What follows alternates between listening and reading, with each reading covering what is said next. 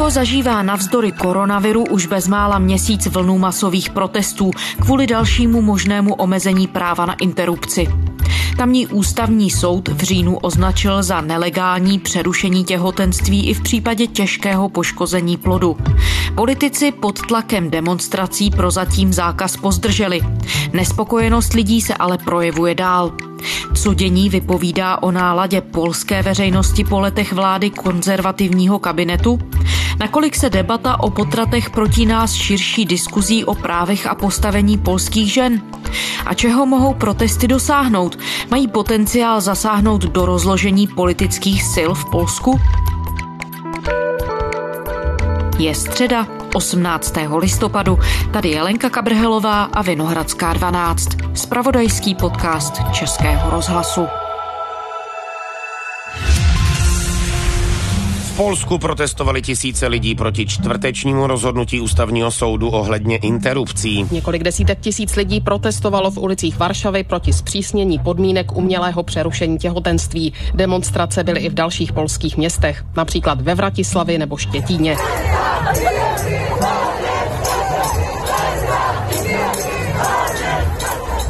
Poláci demonstrovali proti omezení potratů výšťkami na kolech a motorkách v několika různých městech. Snaží se tak pokračovat v protestech i v době zpřísněných karanténních opatření. Podle organizátorů protestů navíc motorka symbolizuje určitou míru svobody, kterou by měly mít i ženy při rozhodování o svém vlastním těle. Natália Žaba je polská novinářka, spolupracovnice listu Gazeta Pravna a stanic Al Jazeera a Sky News. Hi, and thank you so much for joining us. Hi, it's a pleasure to be here with you. Natalia, Poland has been swept by mass protests. Natálie, Polsko ovládne od konce října protesty proti rozhodnutí ústavního soudu, které se týká možnosti podstoupit interrupci. Co v tom rozhodnutí je? Proč vyvolalo tak velký odpor části veřejnosti?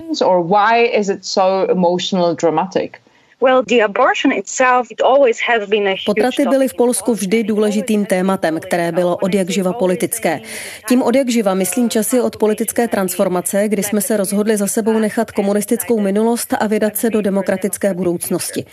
Demokratická opozice a katolická církev, které vydobily pro Polsko svobodu, uzavřely v 90. letech ohledně potratové politiky kompromis. Zatímco za komunistických dob interrupce povoloval zákon, bylo možné je svobodně podstoupit, v demokratickém Polsku byly potraty omezeny. Výjimka platila pro situace, kdyby plod nemohl přežít mimo tělo matky nebo těhotenství bylo důsledkem incestu či znásilnění. Ještě počátkem 90. let byly potraty povolené ze sociálních důvodů. Pokud matka žila v extrémní chudobě a nedokázala dítě vychovat, musela sepsat prohlášení a úřady za takových podmínek mohly povolit přerušení těhotenství. Za neústavní označil dnes polský ústavní soud interrupce provedené kvůli materiálním a osobním obtížím. Interrupce byly v Polsku znovu povoleny v loňském roce vládnoucí postkomunistickou levicí navzdory odmítavému stanovisku katolické církve. To se později změnilo. V roce 1997 byla tato možnost také zakázána a interrupce ze sociálních a ekonomických důvodů jsou nelegální. A to, co se stalo teď, 22. října, je další zpřísnění tohoto zákona. Umělé přerušení těhotenství kvůli vážnému poškození plodu podle Polského ústavního soudu odporuje ústavě. Podle odůvodnění výroku znamená takový zákrok zásah do práva postiženého nenarozeného dítěte na život. Polské zákony povolují přerušení těhotenství v případě, že je následkem znásilnění nebo incestu, anebo když vážně ohrožuje život matky. Bylo to možné i tehdy, když lékařské vyšetření zjistilo těžké a nevratné poškození plodu, anebo nevyléčitelnou nemoc ohrožující život dítěte. Právě tuto možnost ale teď soud uznal jako protiústavní. Pokud plod není schopný přežití mimo tělo matky nebo pokud existují informace o možných genetických poruchách nebo závažných zdravotních problémech plodu, žena musí vyčkat do konce těhotenství a nechat na přírodě, co se stane.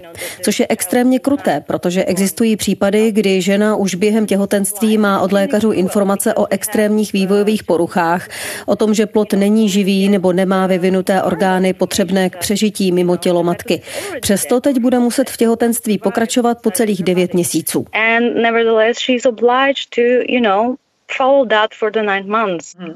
Not even if the doctors... A to i v případě, že by lékaři sami řekli, že by bylo lepší těhotenství přerušit. Tato nová změna zákona de facto znamená, že na medicínském hledisku doporučení lékařů nebo psychiatrů v podstatě nezáleží. To všechno přivedlo lidi do ulic. Veřejnost zareagovala obrovským hněvem, ženy i muži.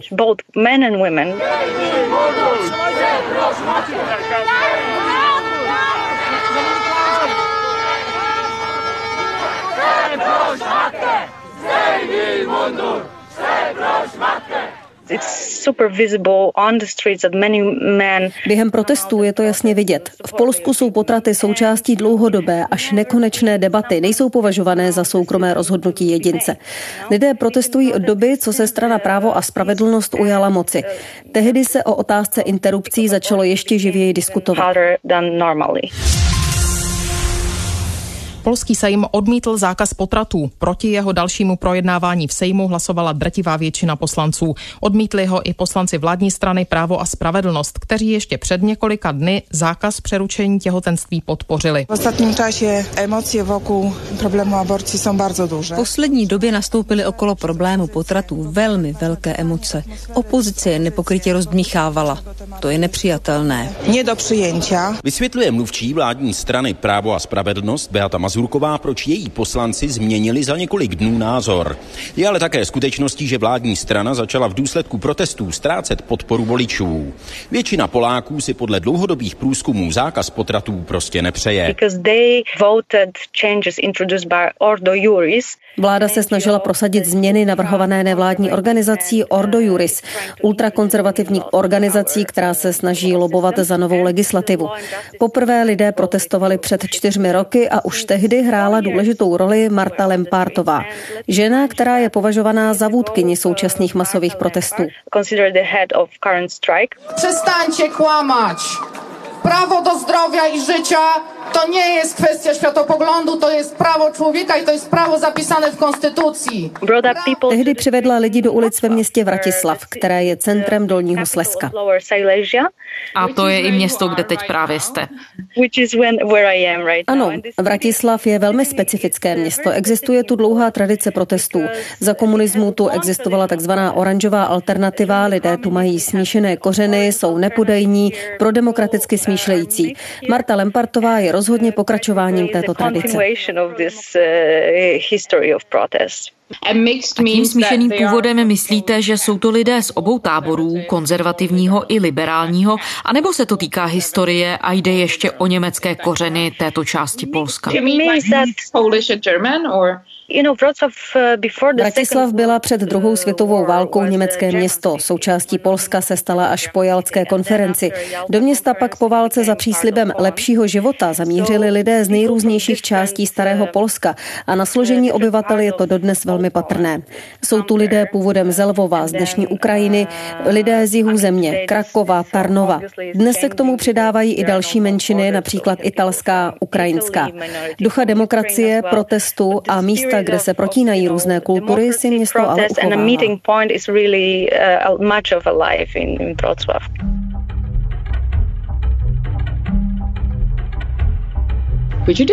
Vy jste jako novinářka na protestech byla. Můžete nám popsat, jak to tam vypadá? Kdo na ně chodí? Jsou to převážně skupiny hájící práva žen, anebo jde o širší koalici občanských sil? Vy jste strávila hodně let v zahraničí mimo Polsko. Tak jak na vás teď ty protesty působí? Jsou opravdu výjimečné na polské poměry, co se týče jejich velikosti?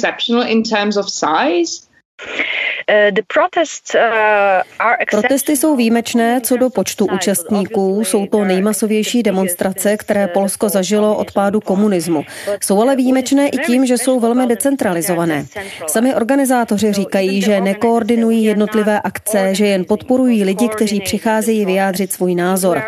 A v ulicích je to vidět. Jsou tam mladí lidé, ale i starší občané, seniori. Jsou tam zastoupené různé společenské vrstvy. Jsme tady, abychom bychom bojovali o to mít možnost výběru. Nenavádíme k potratům, jen chceme mít kontrolu nad svým tělem, ať si každý dělá, co chce. My chceme mít právo rozhodovat. Chceme mít poprostu decizi. Všichni se hněvají a spojuje je to, že chtějí vyjádřit svou nespokojenost. Protestů se zdaleka neúčastní jenom ženy. Motivy některých mužů vysvětlil jeden z gdaňských studentů. Chceme valčit o vlastné práva. Chceme bojovat za svá práva. Něco takového nepatří do střední Evropy 21. století. Musíme bojovat. To je nedopuštěné. Musíme valčit. Způsob, jakým funguje organizace protestů, je také poměrně výjimečný. Když před několika lety začínali lidé se organizovali skrze Facebook. V jednom rozhovoru mi Marta Lempartová řekla, že lidem posílala na podporu loga protestu, poskytovala jim společnou identitu a lidé pak sami následovali. K protestům se přidali například ženy, které se takto nikdy neangažovaly, nikdy by se sami neoznačily za feministky. Ženy z vesnic najednou vyrazily do ulic a zablokovaly silnice traktory. Cítili potřebu projevit svůj názor a říct, přerušení těhotenství je jen moje věc, nezahrávejte si se mnou. Je pozoruhodné, jak se jí daří mobilizovat lidi z malých měst a vesnic, kteří za běžných okolností mají pocit, že na jejich názoru nezáleží a nikdo se o něj nezajímá. No a jak důležitou postavou je Marta Lempartová pro samotné protesty? Jaký je vlastně její příběh? Marta uh, stojí na začátku protestů i myšlenky, že musí být decentralizované, aby lidé získali pocit, že oni samotní mají sílu a že na jejich hlasu záleží. Uh, je ale výjimečná i v tom, že se stala symbolem nové revoluce v Polsku. Ludzie, jesteście tam? No bo ja bym chciała was zobaczyć. Cześć, nazywam się Marta Lempart. I nie jestem z Warszawy ani z Wrocławia, tylko ze Lvówka. Žije momentálně ve Vratislavi, ale pochází ze Sleské Boleslavy, což je malé městečko kousek od českých hranic. A velmi přesně rozumí tomu, jak těžké je to pro lidi, kteří vyrostli na venkově, něčeho se v naší společnosti dobít.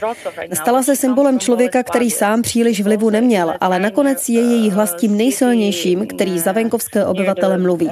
Mogą kłamać do.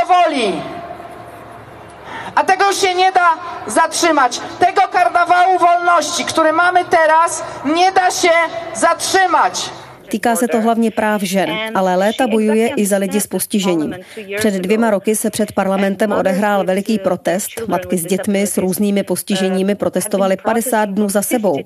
A Marta Lempartová je podporovala. A pomalu se stává hlasem všech lidí, kterým se nedařilo po transformaci polské společnosti po pádu komunismu. Věci se nabalují jedna na druhou a z Marty Lempartové se stává symbol změn. Přesto ona sama odmítá možnost, že by se stala vůdkyní. Jak jsem zmínila, zmiňovala, samotné protesty jsou velmi decentralizované.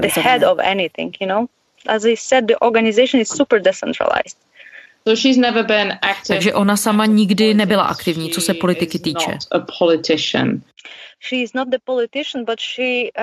Uh, Nikdy nebyla političkou, byť se účastnila regionálních voleb. Obecně ale politické angažmá nevyhledává. Dokonce se jí snažil poskytnout podporu po Twitteru bývalý prezidentský kandidát Šimon Holovňa a dostalo se mu velmi striktní odpovědi.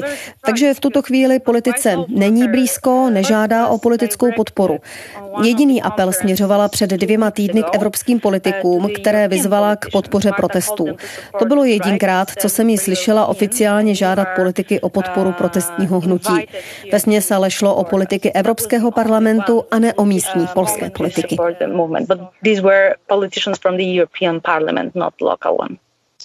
A jaké jsou tedy hlavní argumenty, které v debatě slyšíme? Uh, uh, Kritikové varují, že protesty ohrožují veřejné zdraví v Polsku, kde pandemie teď zuří s velkou silou.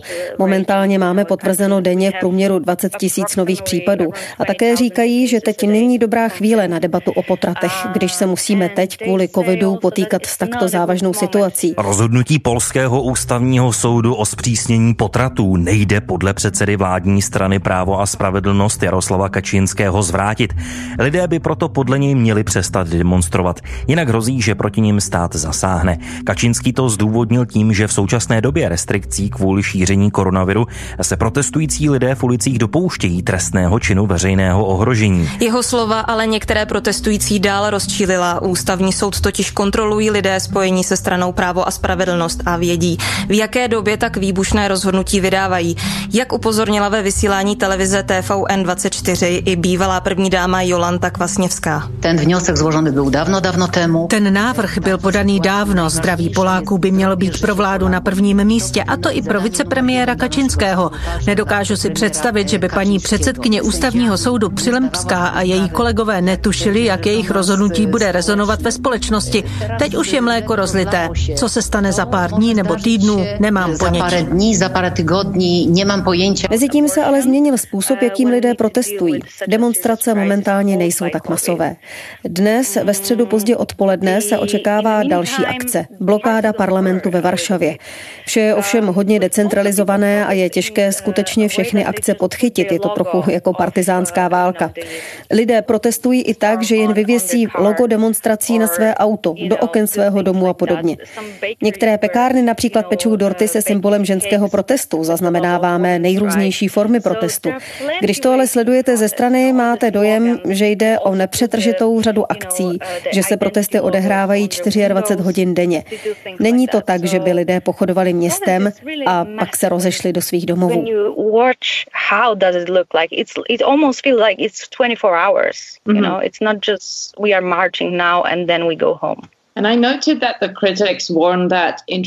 Já jsem zaznamenala, že kritikové toho soudního rozhodnutí varují, že zpřísnění zákona o potratech může vést ženy do ilegality a v konečném efektu nesníží počet provedených interrupcí. Existují nějaká data, která by takováto tvrzení podpořila? S daty je tu velmi zásadní problém, to je nutné poznamenat. Víme to, že řada žen odjíždí nechat si provést potrat do zahraničí, nejčastěji do České republiky, Rakouska a dalších zemí.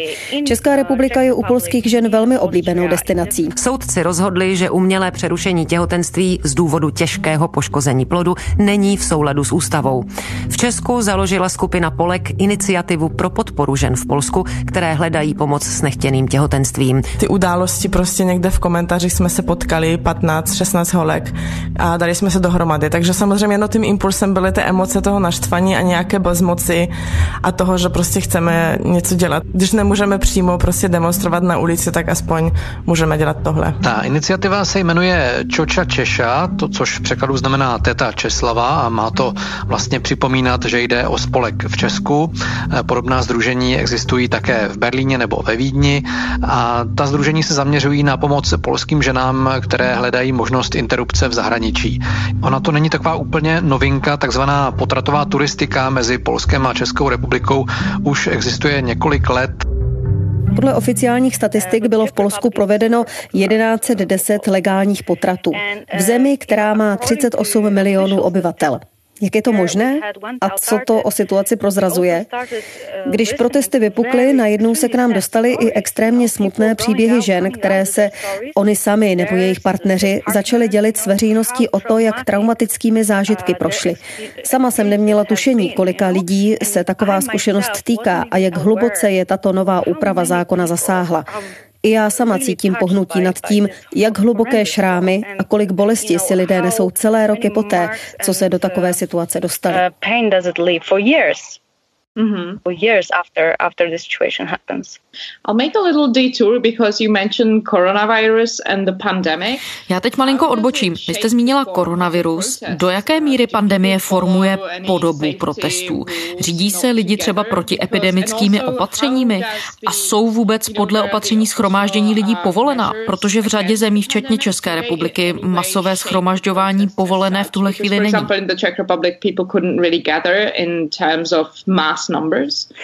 We are going to see it more to uvidíme tento týden mnohem jasněji. Velká blokáda Varšavy se odehrála před více než sedmi dny.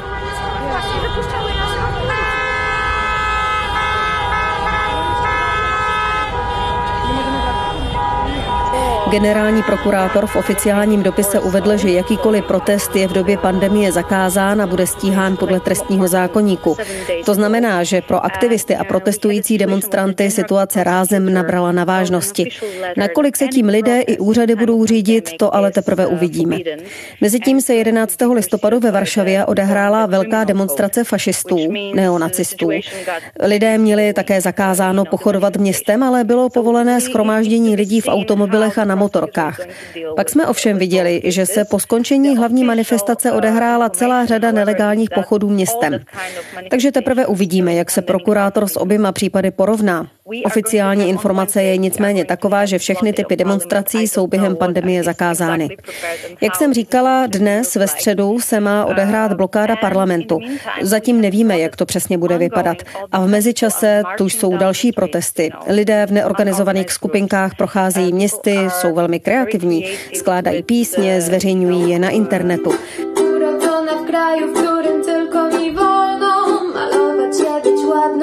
i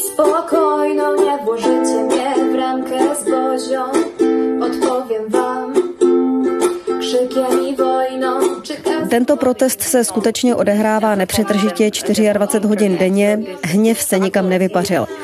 Dvěma, třemi protesty to neskončí. Vláda dostala od protestu žen ultimátum, aby podala do konce roku rezignaci, takže situace v Polsku je v tuto chvíli skutečně nejasná. So the situation is really uncertain in Poland right now. A řekla byste, že ta současná debata je propojená i s obecnější diskuzí o postavení žen v Polsku? Polské ženy jsou velice nezávislé, co se týče způsobu jejich života, chování. Debata o potratech, ale podle mne širší diskusy o právech žen nepodnítila. Dokonce bych řekla, že taková diskuse v Polsku celospolečensky prakticky neexistuje.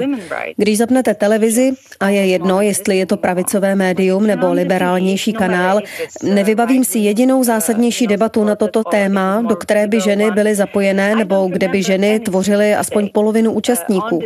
Je to až ohromující, že v zemi, jako je Polsko, kde jsou ženy v běžném životě skutečně extrémně nezávislé, ve veřejném životě prakticky neexistují. A i když se podíváte na to, kolik máme vlivných žen političek, je v tuto chvíli skutečně těžké někoho jmenovat. A to se týká i debaty o potratech, že se jí ženy prakticky neúčastní a nejsou v ní nějak zastoupené. Ano, pamatuju se, že jsem loni dokonce dávala jeden příklad na Facebook. Když jsem se po letech vrátila domů z Balkánu, kde jsou ženy velmi vidět ve veřejné debatě i v politice, zapnula jsem televizi a v ní byla zrovna debata právě o tomto tématu, o potratových právech. O interrupcích diskutovalo pět mužů a moderátor, také muž. Doopravdy jsem si fotila obrazovku, snímky vyvěsila na sociálních sítích s otázkou, kde jsou v Polsku ženy. Existujeme vůbec? O problémech tu debatují jen politici, muži, nebo politici a představitel katolické církve. Je to slyšet i během protestů, že by právě na tenhle aspekt lidé upozorňovali? Tím si nejsem úplně jistá, že to lidé ventilují stejně, jako jsem to udělala teď já. Lidé pracující v médiích samozřejmě přeci jen sledují to, co se v nich děje trochu jinak. Ale veřejnost ten problém cítí, když to možná neformuluje stejně jako já. Zajímavé je, že speciálně muži začali chápat ten problém mnohem lépe a skutečně vyrážejí do ulic a ženy podporují, přičemž ale nezabírají jejich místo. Mluvila jsem s celou řadou svých kolegů i přátel a je fascinující, jak to skutečně pocitují jako problém. Jsou tam pro ženy a zároveň se nesnaží okupovat jeviště, které jim teď patří. Věci se skutečně mění. Jen naše média to zatím necítí tak jako my.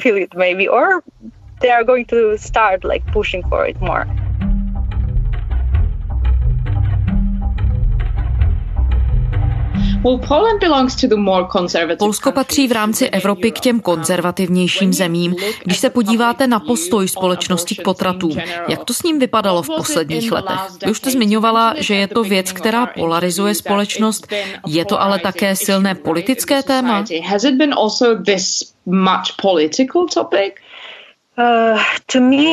Jak to tak pozoruji, tak to vždy bylo politické téma. V nedávné polské historii spojené s přechodem k demokracii hrála vždy velmi důležitou roli v životech Poláků katolická církev.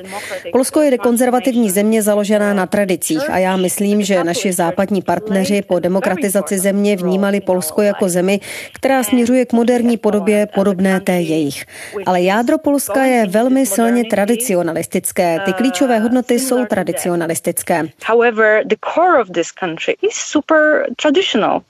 The, the core values are traditional. Rozhodnutí ústavního soudu ženy zbavilo práva rozhodovat o svém těle a odsoudil je i k donošení nevylečitelně nemocných dětí. Píše liberální deník Gazeta Vyborča. Připomíná, že instituce rozhodovala o ústavnosti potratů z podnětu poslanců vládní strany Právo a spravedlnost. Podle jejich stanoviska dosavadní zákon nerespektoval zásady lidské důstojnosti a ochrany lidského života. Konzervativní týdeník Dožeči na svém webu cituje europoslance Patrika Jakyho, za právo a spravedlnost, který má syna s Downovým syndromem. Podle jeho názoru jde v případě potratů plodů s pravděpodobností vývojových vad o eugeniku. Uh, a mám pocit, že k tématu interrupcí v Polsku nikdo nepřistupuje lehkovážně. Potrat byla vždy jen poslední možnost. Ani většina žen ho nikdy nevnímala jako nějakou alternativu antikoncepci.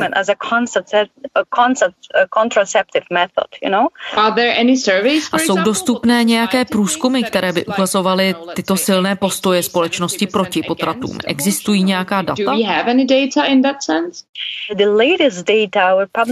Poslední data, bohužel teď se nepamatuji, z jakého průzkumu to bylo, ukazují, že 70% Poláků odmítá nový zákaz interrupcí. To ukazuje, že i když jsme tradiční a konzervativní společnost, věci vnímáme v souvislostech a rozumíme jim.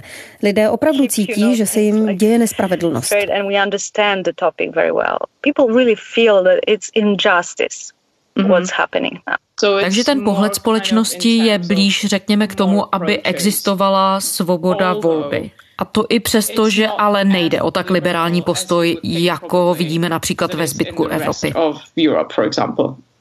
No, no, Poland is not liberal and people ne, Polsko opravdu není liberální. Ti, kteří teď říkají, že potratové právo směřuje špatným směrem, to jsou lidé konzervativní a zastánci tradic. Rozšířilo se to po celém Polsku a nezáleží teď příliš na tom, jak hodně je dotyčný konzervativní. I ti největší tradicionalisté, které já znám, jsou proti. A statistiky ukazují, že 70% Poláků je proti. Běžně je to možná jinak, ale nyní se zdá, že se v Polsku shodneme na dvou věcech. Tou první je členství v Evropské unii, kde více než 80% Poláků říká, ano, jsme Evropané, milujeme Evropskou unii a nechceme z ní vystoupit, nestojíme o žádný polexit.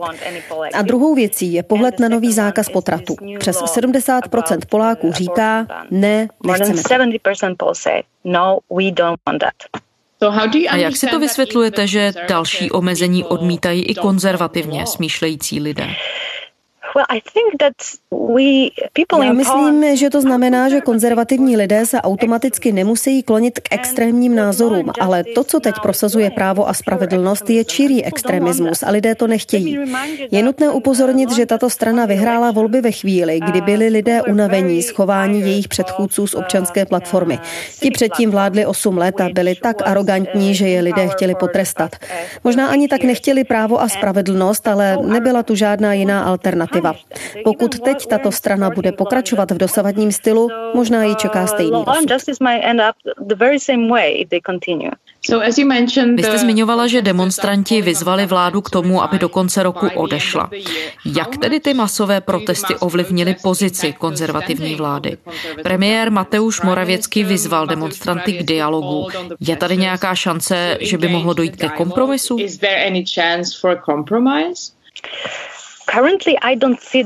Momentálně žádný prostor ke kompromisu nevidím. On sice premiér vyzval k dialogu, na druhou stranu ale zazněl skandální projev Jaroslava Kačinského. Máme stan, v kterém jsme ve stavu, kdy takové demonstrace budou stát život mnoha lidí. Ti, kteří k ním vyzývají, ale i ti, kteří se jich účastní, způsobují všeobecné nebezpečí a dopouštějí se zločinu, vážného zločinu povážného přestupství. Ten se stal nedávno vicepremiérem, předtím ale žádnou formální pozici ve vládě neměl, byl to předseda práva a spravedlnosti. Ta řeč skutečně jen přiživila hněv. Takže jsou tu dvě rozdílná poselství. To první říká, chceme dialog, zároveň ale lidé vidí, že to není upřímná výzva, když de facto nejdůležitější osoba v Polsku volá po válce. Proto momentálně nevidím prostor ke kompromisu, ale situace se může změnit.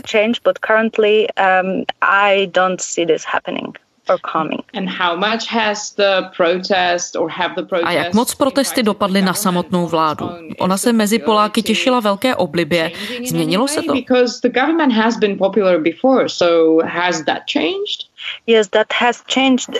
Ano, to se změnilo, řekla bych až dramaticky. Za jediný měsíc se ztratilo právo a spravedlnost 9 procentních bodů, co se týká podpory obyvatel. A trend pokračuje. Průzkum z měsíce října ukazuje podporu 28% Poláků, což znamená v porovnání s letošním květnem oslabení o 12 procentních bodů. Je to tedy velmi výrazný propad, zvláště ve chvíli, kdy vládní strana v podstatě nemá silnější opozici.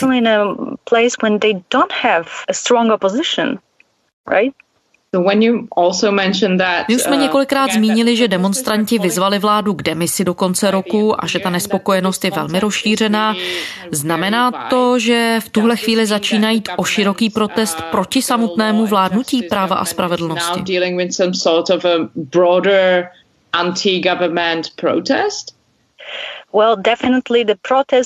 Určitě to k tomu míří. Hrozba, že se zrodí skutečně masivní protivládní demonstrace, je pro tyto politiky velká. Situace v Polsku není stabilní. Kromě omezování potratů tu máme velkou zdravotní krizi, kdy vidíme vysoká čísla spojená s nákazou novým koronavirem, ale také sledujeme značnou únavu doktorů. Nedokázali jsme včas personálně zabezpečit nemocnice tak, aby byly připravené na příliv nemocných. Nedávno jsem mluvila se známým, který má vedoucí pozici v jedné z velkých nemocnic v Krakově. A on mi vyprávěl, že teď provádí mnohem méně operací než před krizí. Předtím jich dělal 16 denně, teď jen 4. Jen si představte, jaký dopad to bude mít na stav pacientů během jednoho roku. Je to opravdu strašné.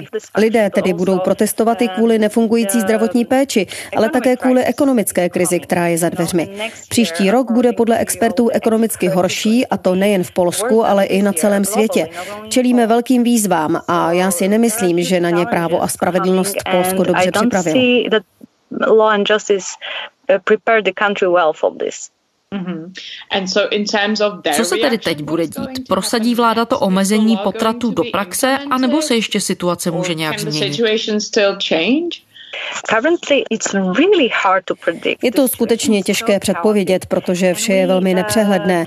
K veřejnosti míří tolik rozdílných signálů, nejen od vládních špiček, ale také ze strany policie a toho, jakým způsobem přistupuje k protestům. A rozdílné je i to, co politici přinášejí na stůl. Už jsme zmínili, že premiér Moravěcky nabízí dialog. Prezident Andřej Duda poté přišel s návrhy, jak zákaz potratu upravit. Nikde jsem neviděla oficiální podobu, jak by to mělo přesně vypadat, ale existují náznaky, že by chtěl udělat výjimku pro případy, kdy lékaři u plodu objeví velkou pravděpodobnost Downova syndromu. Nic ale není oficiální, nikdo to nevysvětlil. Takže můžeme jen čekat, co se teď vlastně stane observing what's going to happen next. Jaký politický výsledek je teď tedy pravděpodobný? Dá se z toho, s jakými analýzami teď přicházejí politologové a další odborníci, ale také třeba z toho, co slyšíte od lidí přímo v ulicích, říct, jak velkou podporu protesty mají a jestli můžou znamenat počátek širšího politického hnutí v Polsku? Protesty mají skutečně obrovskou podporu. Zároveň ale Poláci nemají rádi projevy extremismu, jako například, když aktivisté vstupovali do kostelu. Tudíž všechno závisí na tom, jaké budou další kroky organizátorů a jak demonstrace povedou. Teď nedávno zřídili poradní radu po vzoru koordinačního orgánu, který v Bělorusku vytvořila Světlana Cichanouská. Zvou do ní lidi, kteří by měli přinášet nápady toho, jak by Polsko mělo vypadat po konci vlády práva a spravedlnosti. Nejen protestující, ale i samotná Marta Lempartová opakovaně deklarovali, že chtějí Polsko bez této strany. Lempartová říká, že udělá cokoliv, aby se jí zbavila. Takže tato poradní rada nyní schromažďuje a rozvíjí nápady toho, co by se mělo změnit. Myslím, že aktuálně na tom pracují v rámci takových 13 základních oblastí a sbírají také názory přímo od běžných lidí na to, co by v Polsku mělo být jinak. A experti z toho poté vycházejí. Vše se ale děje velmi překotně, takže teprve uvidíme, jestli se něco z toho skutečně zhmotní. Ale už po jednom měsíci vidíme významný pokrok při práci na vizi Nového Polska. Myslím, že je to velmi důležitý příběh jedné konkrétní osoby, Marty Lempartové, ale také je to znamení měnící se doby, kdy se Polsko posunuje dál. Léta této zemi dominovali muži. Smutní muži s velkými břichy a knírkem, kteří jsou přesvědčeni, že jen oni sami vědí, co je pro Polsko nejlepší. A nikdy nikdy se tak nic nezmění. Je stále jen jedna perspektiva. Já sama starší generaci respektuju, ale Polsko jde už dlouho pouze jednou jedinou vytyčenou cestou. Marta Lempartová, alespoň z toho, jak jsem ji já měla možnost pozorovat, politice příliš nerozumí, ale vnáší do života jinou perspektivu a mění to, jak Polsko může vypadat. Lidé skutečně cítí podporu a mají pocit, že toto je jejich protest. Pokud se žena z malé vesnice dokáže sebrat, nasednout do traktoru, vyrazit do ulic a zablokovat polovinu obce, co ještě chceme? Je to pro nás všechny lekce z demokracie. What else do you need, you know? Huge lesson of democracy. Natália Žaba, polská novinářka. Natálie, děkujeme za rozhovor. Thank you, Lenka. It was pleasure to meet you and talk to you. A to je ze středeční Vinohradské 12 vše. K našim dílům se můžete kdykoliv vrátit na serveru iRozhlas.cz, to je spravodajský web Českého rozhlasu a jsme samozřejmě i ve všech podcastových aplikacích, včetně aplikace Můj rozhlas, kde najdete všechno rozhlasové audio. Naše adresa je vinohradská 12 zavináč rozhlas.cz.